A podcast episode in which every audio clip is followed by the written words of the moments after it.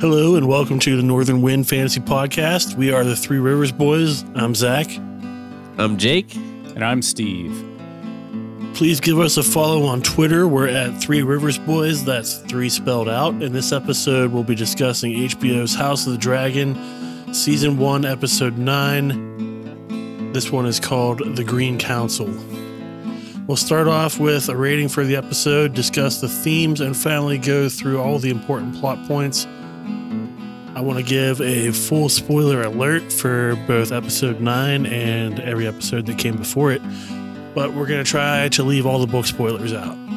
So, what did you guys think of this one? One of my favorites. Hey, it could be my favorite. Uh yeah. I think what did I give the last episode? I think I give last episode nine. I'm probably right there with this one. I'm, I'm gonna go eight eight.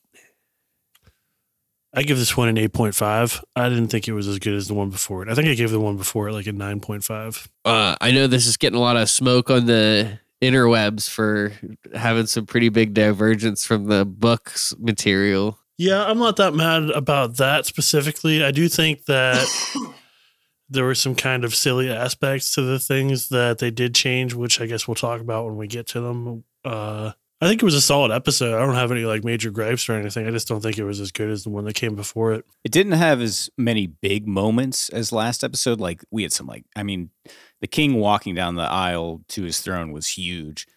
But in this episode, things just moved along. We're not like dragging and learning who characters are and things like that. Even the characters we don't know very well, like the twins. I just thought that they used certain devices and dialogue at the same time to move the story further, and it worked really well. Like we had, we had basically a gopher mission this entire episode where they're like, "Where is he? Where is he?" But they were having dialogue along the way, and it just like really built up some of the characters. Yeah, they did a great job of that. I just feel like the last episode uh, could have been Paddy Considine's throne room scene and then like 55 minutes of somebody insulting me personally, and I still would have given it like a 9 out of 10.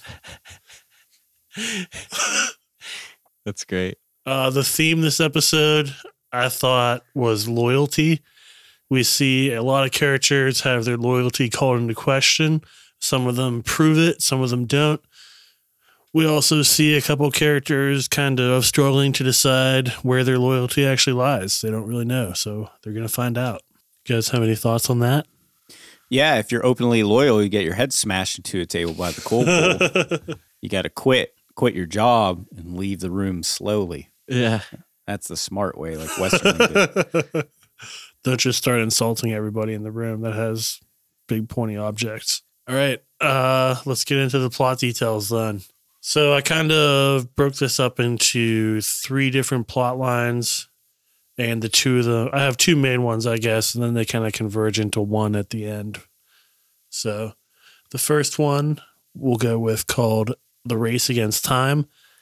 And this has to do with the beginning of the episode word of Viserys' death is slowly spreading through the Red Keep, and there's this big battle of trying to control that information and who it spreads to. The servants are the first ones to know, of course, because they're the ones like going in there first thing in the morning to check on him and make sure he didn't like shit the bed or anything. So uh, they come in and find out, and then they go down and who is that? What's that girl's name? Talia, I think. They tip her off, and she goes and tells the queen. Are you sure? Did you see it? Yes.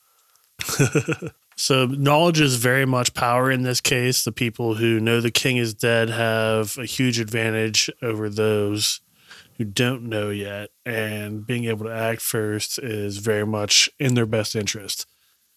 So the the number one thing that they do not want to happen is for word of this to get outside the Red Keep and have Rhaenyra find out, so she can start getting ready to press her claim. Oh, I thought it was because they wanted it to be easier to herd people into the giant building. Well, that's Other- part of it. Yeah, they want to make sure that they get Aegon as cemented as possible in his role as king before word of Viserys' death can get outside the city or even the Red Keep. Yeah, they don't want Rhaenyra to show up before he can get crowned because she could take some of these like symbols of authority that he gets so easily. Or even just start calling her banners to mass her armies and get ready to go to war. True. That all takes a lot of time for the ravens to get out to the lords and for the lords to call all their armies and start marching to somewhere where they can all meet up together. The, the longer they can delay Rhaenyra from finding out about this, the bigger advantage they have in the upcoming conflict. Yeah, there's definitely like a domino effect here. If you get a lot of people early, you're likely to get more and more and more people. Because the stronger you look, obviously, the more likely people are to go with you. Because most people probably don't really care. They just want to not die. Yeah, most of the lords who aren't specifically tied into this by marriage or something, they just don't want to be on the side that gets burned. Literally. I see what you did there. Yeah, I didn't really understand the people who were like, "Oh, I'm not going to bend the knee in front of you." I'm like, "Well, you should," and then go home and be like, "Nah." Some people do take honor seriously, Steve. I know that's hard. Just some For us dumb to Ned Stark shit. Seeing That doesn't that doesn't make any sense though. for it, but you you can not take the knee there and go back and say I'm not an oath breaker. That knee meant nothing other than me saving my life so I could tell my people. well, also if Rhaenyra comes in and kicks all these people's asses like tomorrow, and you're the guy that didn't even bend the knee, then that makes you look super badass. I mean, you have to know what's going to happen here, though, right? Like, Do you? I mean, all kinds Like- of shit can happen. They publicly hung that one dude. I think. I think you just have to assume that when a kingdom is on the line, like people are going to get killed. That's just the way it goes. They only kill the one guy. I mean, yeah, but just like in general, right? Like, because he was the only one that actually committed treason. He swore allegiance to Aegon, and then he tried to leave and warn Rhaenyra. I mean, they killed him because they thought. because they thought he was going to do that. That's what he was doing for sure. I mean, Yeah, but they're not exactly being like cool, you know. they murdered that guy. In normal circumstances, he would be allowed to leave. Well, I mean, this is a wartime situation, so they treat traitors more harshly. That's like standard operating procedure, really, for this kind of society. But he knelt. Which is why it was a big deal because he knelt and then betrayed Aegon. That's treason, which is punishable by death even today. I just feel like then it's silly to think that they wouldn't kill you for n- not kneeling. Like that's kind of treason too. I don't know. Moving on. Yeah, what's next? so Alicent has fully convinced herself that Viserys' dying wish was for Aegon to be king. Everybody else in the episode that hears this thinks it's ridiculous, and I don't know why she can't see it that way. Like, I guess it was clear as day to her in her mind. That's just like the reality that she wanted to see. She's such a piece of shit, man. I hate this lady. Yeah, she's very stupid. She's a lot more sympathetic in this than she was in the book, which is saying something considering your guys' reaction to her right now. Yeah. I really I felt bad for her a little bit before, but like now seeing what a turd Aegon turned out to be, I don't think her other son's real great either. Uh Aemond. why are they why is she trying so hard to get him put on the the throne when he doesn't even want it? She slaps the fuck out of him. She's just like real annoying. So Alicent and Otto, uh, they call this small council meeting first thing as soon as they can before the sun's even up. It looks like uh, they're like, "Get in here, we got shit to do. The king's dead." And Tyland is immediately like, "Oh, okay, so execute Order sixty six. He's like, "We've had this plan for years, so it's cool. that, it's cool that we even have an excuse for it now." I mean, Alicent says that that was Viserys' dying wish. Yeah, and then we see a divide in the room, a split. Westerling's like, wait a minute, like I serve the king. This this doesn't make any sense. We got Cole Pole over there who's like, I only do what the king queen says, so I'm gonna murder this dude. Yeah, poor old Lyman Beesbury is deeply offended by this. We've seen this guy in like all the other council meetings being just kind of like a sweet old man who's a little bit lost, but in his dying moments, I think he really shows the sand that he's got. He stands up for what he believes is right and dies for it. Yeah, people who don't take the knee get killed. They won't even like let them go for help. this He one is like a straight up death on the murder. This is, this is pretty despicable. This is one of the biggest reasons that I hate Criston Cole is because of this murder right here. Yeah, me too. Definitely not helping him out any. there's a couple different like I guess we said we wouldn't. Are we spoiling things from the books that have already happened in the show? Is that okay? Like, can I talk about how this went down in the book? Yeah, I guess so. So in the book, there's two different accounts of this. Like we said uh, in a, a previous episode, this is like a history book, so the, they don't say exactly what happened. They just give accounts of witnesses and things like that. So the first account is that he defenestrates Lord Bees, well, or sorry, Lord Beesbury here. He throws him out the window to his death, and the other one is that he cuts his throat. So I think they actually gave the Cole Pole a little bit more of the benefit of the doubt in the show. Like he obviously murders him straight up in the book. Here it's like maybe he was just trying to force him back down into his seat and his head smashed off that thing, or maybe he did it on purpose. It's not explicitly clear. My sphincter was puckering up like as soon as I saw Criston like move around to stand behind him. I was like, "Oh God, it's coming!" Yeah. Poor Beesbury. All right, moving along though. Otto, the hand, it kind of goes over his plan and mentions that he's going to kill Rhaenyra's and her kids. Alicent gets pissed about this and she like doesn't understand why that needs to happen. Uh, the leader of the Kingsguard, Harrold Westerling, hears that shit and is like, I'm out too, rips his cloak off. So that's pretty much like the small council meeting where they're deciding all this stuff. So then Yeah, we this cut is like to the central plot of the or conflict of the episode, I guess, is this conflict between Alicent and Otto about whether or not they should murder Rhaenyra and her children. Yeah, and that's why the chase for her son is so important later because that really determines who has the power. But for now, we're going to cut to Princess Rhaenys, who is locked in her room and kept prisoner under threat of death sack. I keep thinking she's going to call for her dragon. I don't think she you could just like call for one. I know, but I was like, get out of here. That would be super handy though. if you could, like, whistle it up. Dragon. that was me telepathically calling a dragon. Since she's the Driftmark lady, she has a conch shell that she blows into. That is an important note here, though. Rhaenys does have a dragon in the dragon uh, pit, right? So in King's Landing, she has a dragon. She just can't get to it right now. Yeah, that's the important reason that they have her locked up, really, is because they know if she makes it out of King's Landing and goes to Dragonstone, then that's a huge weapon that the Blacks will have on their side. Not only the information that she takes with her, but the dragon, of course, too. She's also kind of one of the most powerful people in the show right now, too. She she's heads of one of the most powerful houses. While Corlys is out of commission, yeah. Yeah, I mean, the last three episodes have been named Driftmark stuff. Yeah. Like you said, we basically have a split in the in the greens. So there's the blacks, the greens who want to kill Rhaenyra, and then the greens who don't. So we have a search for Aegon, and basically uh, Team Otto, Eric, and Eric. Is that really how you say their names? Arik and Eric, yeah. Oh, Arik. And then uh, Team Alicent is Cole and Aemond.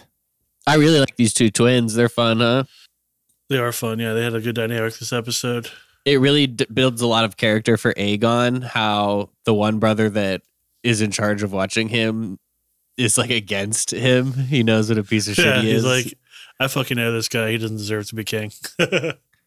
he's trying to convince his brother that. I thought that was some really clever character building. Like with just a couple of lines, it really made me like sink in how much I hate Aegon. Definitely. So, like Jay, like you said earlier, uh, the main thing here is Uh, Otto and Alicent both want to get to Aegon first, so they can get in his ear and tell him to either murder or not murder Rhaenyra. Who's gonna get there first? This this is like Donald Trump, the first person that talks to him is the one who forms his opinion on the subject. So in the background during this whole chase scene, we get this point where the white worm, this woman who runs the brothels that we see earlier, uh, is trying to meet up with the hand of the king. To she knows where Aegon is at, and she's trying to sell this information to the hand, right? So I really like her character. I'm I'm curious where she's gonna go. Mysaria, Yeah, Well, she got yeah, burned. she's real cool. I'm Her just place got burned. I figured we she's didn't not see a body. Yeah. So yeah, uh, these two teams are like tracking Aegon through Flea Bottom, and we learned a lot of disgusting things about Aegon in the process. Uh, he's kind of evolved past the need for regular brothels with regular prostitutes, and he needs to go to less discerning places, as we find out what that means. One of his It's- bastard kids is in like this child fighting pet arena. Like he's a real piece of shit. He's into some pretty dark shit. Hey, it's better than buying one. You just make your own. Yeah. These kids get like their teeth filed down into points and their nails are like sharpened so they can slash at each other and This was so depressing, man. I did not need to see this part. Yeah. I saw a theory on Reddit where this is a place like this, like 200 years later, is how Biter from Game of Thrones gets his backstory. Oh, that's interesting. Yeah, Love that. I'm not sure. if that so was a once much of a Otto gets in the, show. information though from Mysaria, the White Worm, everybody knows where he's at. They're going to the the Great Sept, and the other team has seen each other and they're they're following, and they both get there at about the same time. We get Yeah, this Eric pretty cool and sword fight. Eric and Auric uh, get the information directly from Otto, and then Criston and Aemond are like watching from a alleyway across the street, and then they just kind of follow them to the Sept. What do you guys think of this sword fight? It was kind of cool. I liked it. It was good. I like the them running around. I didn't understand his brother not helping. I guess because he like Well, I think his brother just doesn't like Aegon. He's like, "Fuck this kid. I don't want to like fight Criston Cole for this kid." yeah Criston Cole's kind of a badass. I might die, and should have this shot kid him sucks. with a crossbow. I thought it was more that he like didn't think Aegon was worth fighting for. That's what I said. Yeah. Okay. I also like the part. uh Did we talk about this already? Where Aegon is like, "I don't even want to rule. I'll run away. You can have the throne." And Aemon like definitely almost goes for that, but Criston's like, "Come on, let's go talk to your mom." Yeah, I I was telling Jake this before we started recording that this is the first time that Eamon thought of that as an idea, and I'm like, you're an idiot, Eamon. If you like had talked to your brother or liked him, you could have like come up with that plan. Yeah. He could just abdicate too. I mean, that's not unheard of. Maybe at this point it would have been, I guess. That happened in real life though.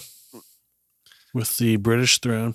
this is kind of cool too that we see Amon getting built up as the better choice, right? And we see that he wants it. He's studying history, he's studying warfare. Um, Well, you were out partying. I studied the blade. yeah, he's hungry for the throne, so that builds some tension for me inside the Green Party. Even it's like, is this guy gonna kill his brother? Maybe. He definitely seems Daemon enough to try something like that. Yeah. Although Daemon would never kill Viserys. He is very loyal to his brother. That's like one of his most redeeming qualities, I suppose. So yeah, they scoop him up and take him back to the Red Keep and deliver him to Alicent. Yeah, that's where we move on to the coronation. this is where I really started having fun with this episode. Eric busts Rhaenyra, or I'm sorry, Eric busts Princess Rhaenys out of the Red Keep.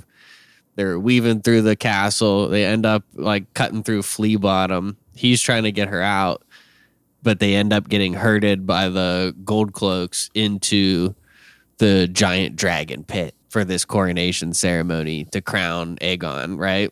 And I'm like, okay, her dragon's in here. She's in here. Just Yeah. thinking about that while we move that on. was like here. exactly where she wanted to go. She was like, I need to go to the Dragon Pit pit and get Meleys. And Eric was like, No, you can't. They'll be looking for you there. Yeah, she even had a smirk on her face, like, oh yeah. Before all this began, Otto and Alicent had met in a room. It was like in the dark, and they're like standing by a fireplace or something like that. And Otto lost basically this negotiation because he wasn't able to get Aemon first. Oh, I'm sorry, uh, Aegon. And at the very end, he's like, "You look like your mother in the light." And I was like, "Whoa! Like that was your like last ditch effort, huh? Yeah. Like you fucking suck." she looks at him too, like you're pathetic. Yeah. I almost thought that that was a little incestuous. Oh, ew. I didn't get that vibe. I thought it was just he had zero cards left, so he pulled He looked for, fucking. he looked at her like really creepy. Yeah, it was a little bit creepy. Anyways, so uh, it's the toe stuff. cut to Aegon and the Queen uh, Alicent in the royal carriage that we've seen a bunch of times. This is one of these things that I was talking about, like the trappings of the king, right? Rhaenyra doesn't have as many of these like signs that the small folk will see that make her more legitimate. Because it's not just about convincing the lords and ladies, right? You have to get the small people convinced too. Uh, Aegon has like every all of them at this point. Rhaenyra just just has dragons, I guess. Yeah. So yeah, like Zach said, we're about to see. He has this uh royal carriage. His mom's about to give him uh Aegon the Conqueror's knife that's been passed down, his Valyrian steel dagger. We're gonna see him later with Blackfyre, which is Aegon the Conqueror's Valyrian steel sword, and he's going to wear. There's a couple of crowns in Game of Thrones, but he chooses to wear Aegon's Valyrian steel crown. So he's got all of these like main trappings of the king that make This was all Alicent's idea, actually. So, so this is a pretty clever move of her to use all these symbols to legitimize Aegon. love it. I like how Aegon just like wants his mom or dad to approve of him and love him, and they're just like ignoring him or shitting on him every step of the way, Yeah. which he deserves too. But you almost feel a little bit bad for him when he's like, "Mom, do you love me?" And she's like, "You fucking imbecile." That was awful. What a what a dick. I mean, hate he is fucking terrible, so he deserves to be treated like shit. So don't put him on the throne. yeah, it's so easy. Alicent sucks. Well, she wants to put somebody on the throne, and it has to be Aegon unless he like dies or abdicates. So, Hmm.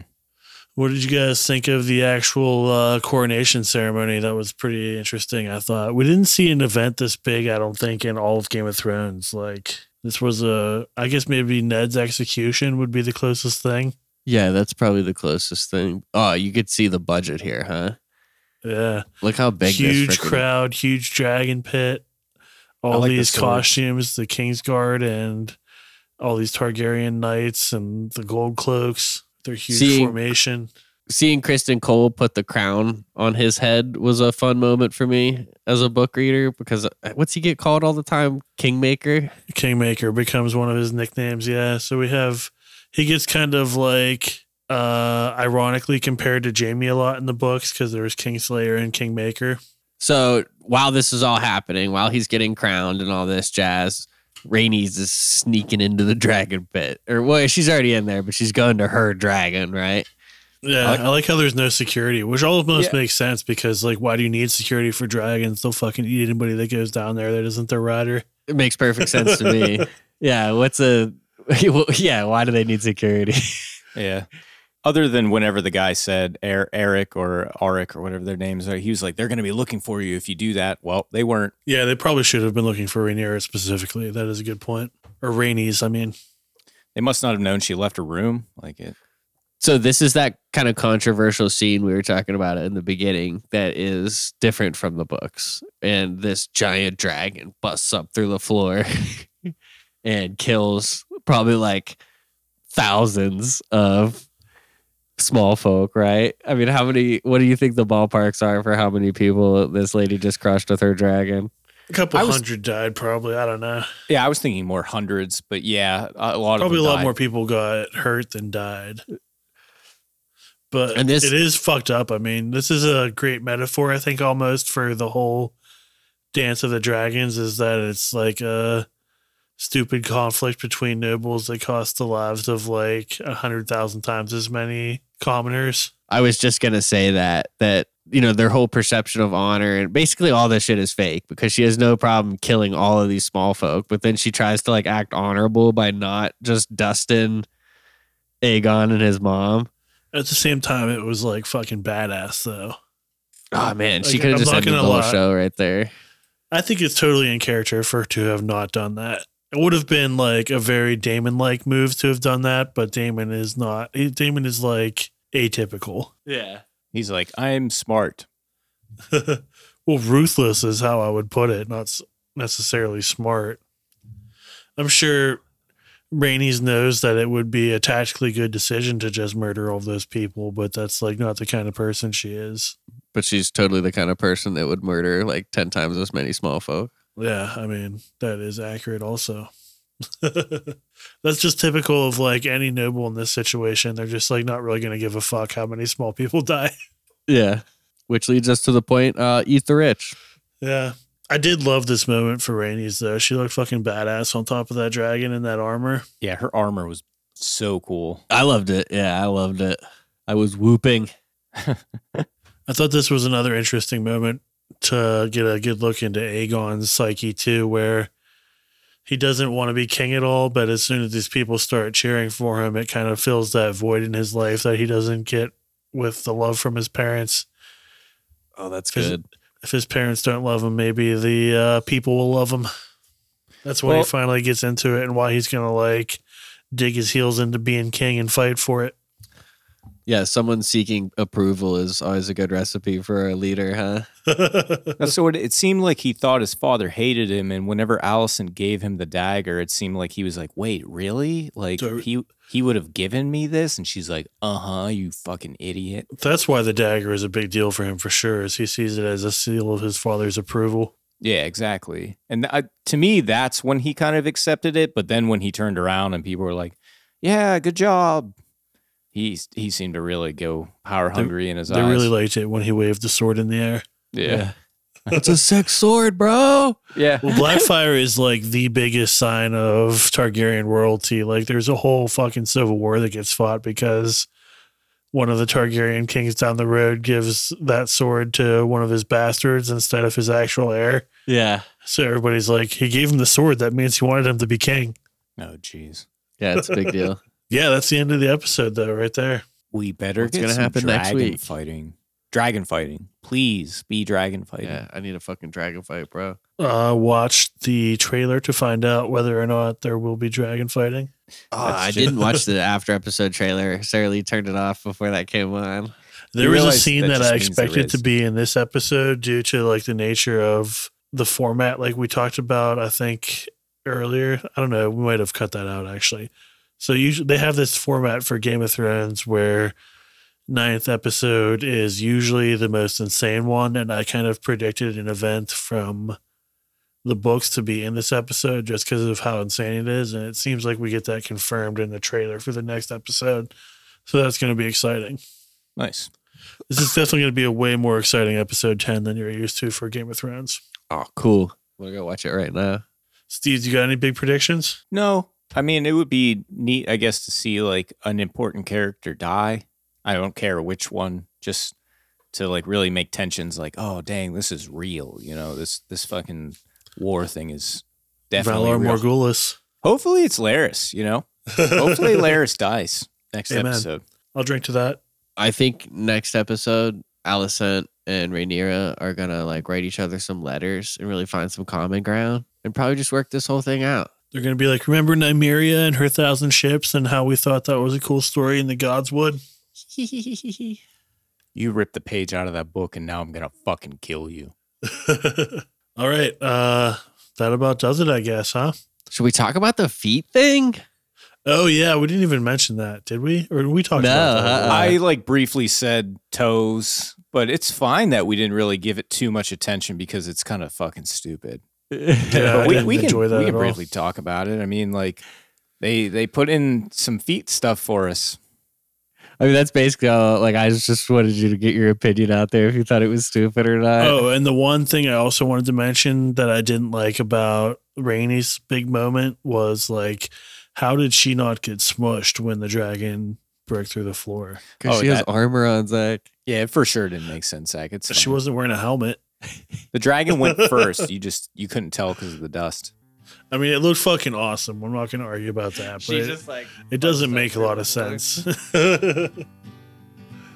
That's why I was so conflicted about it. I was like, man, this is so fucking cool, but also not very like logical. I guess like its head could have come up through, like made a hole. I also don't think that's like the the monster in the floorboards or whatever that quote is. I do think there is another explanation that is plausible, but it would be a spoiler for me to talk about it, so I'll have to try to remember to bring it up later. All right. See you next time. All right, thanks for joining us. This has been the Northern Wind Fantasy Podcast. Follow us on Twitter. That's at Three Rivers Boys. We, of course, are the Three Rivers Boys. I'm Zach. I'm Jake. I'm Steve. See you guys next week, and don't forget to check out our Rings of Power podcast if you like Rings of Power. That's the last episode, so go enjoy it. Read more books.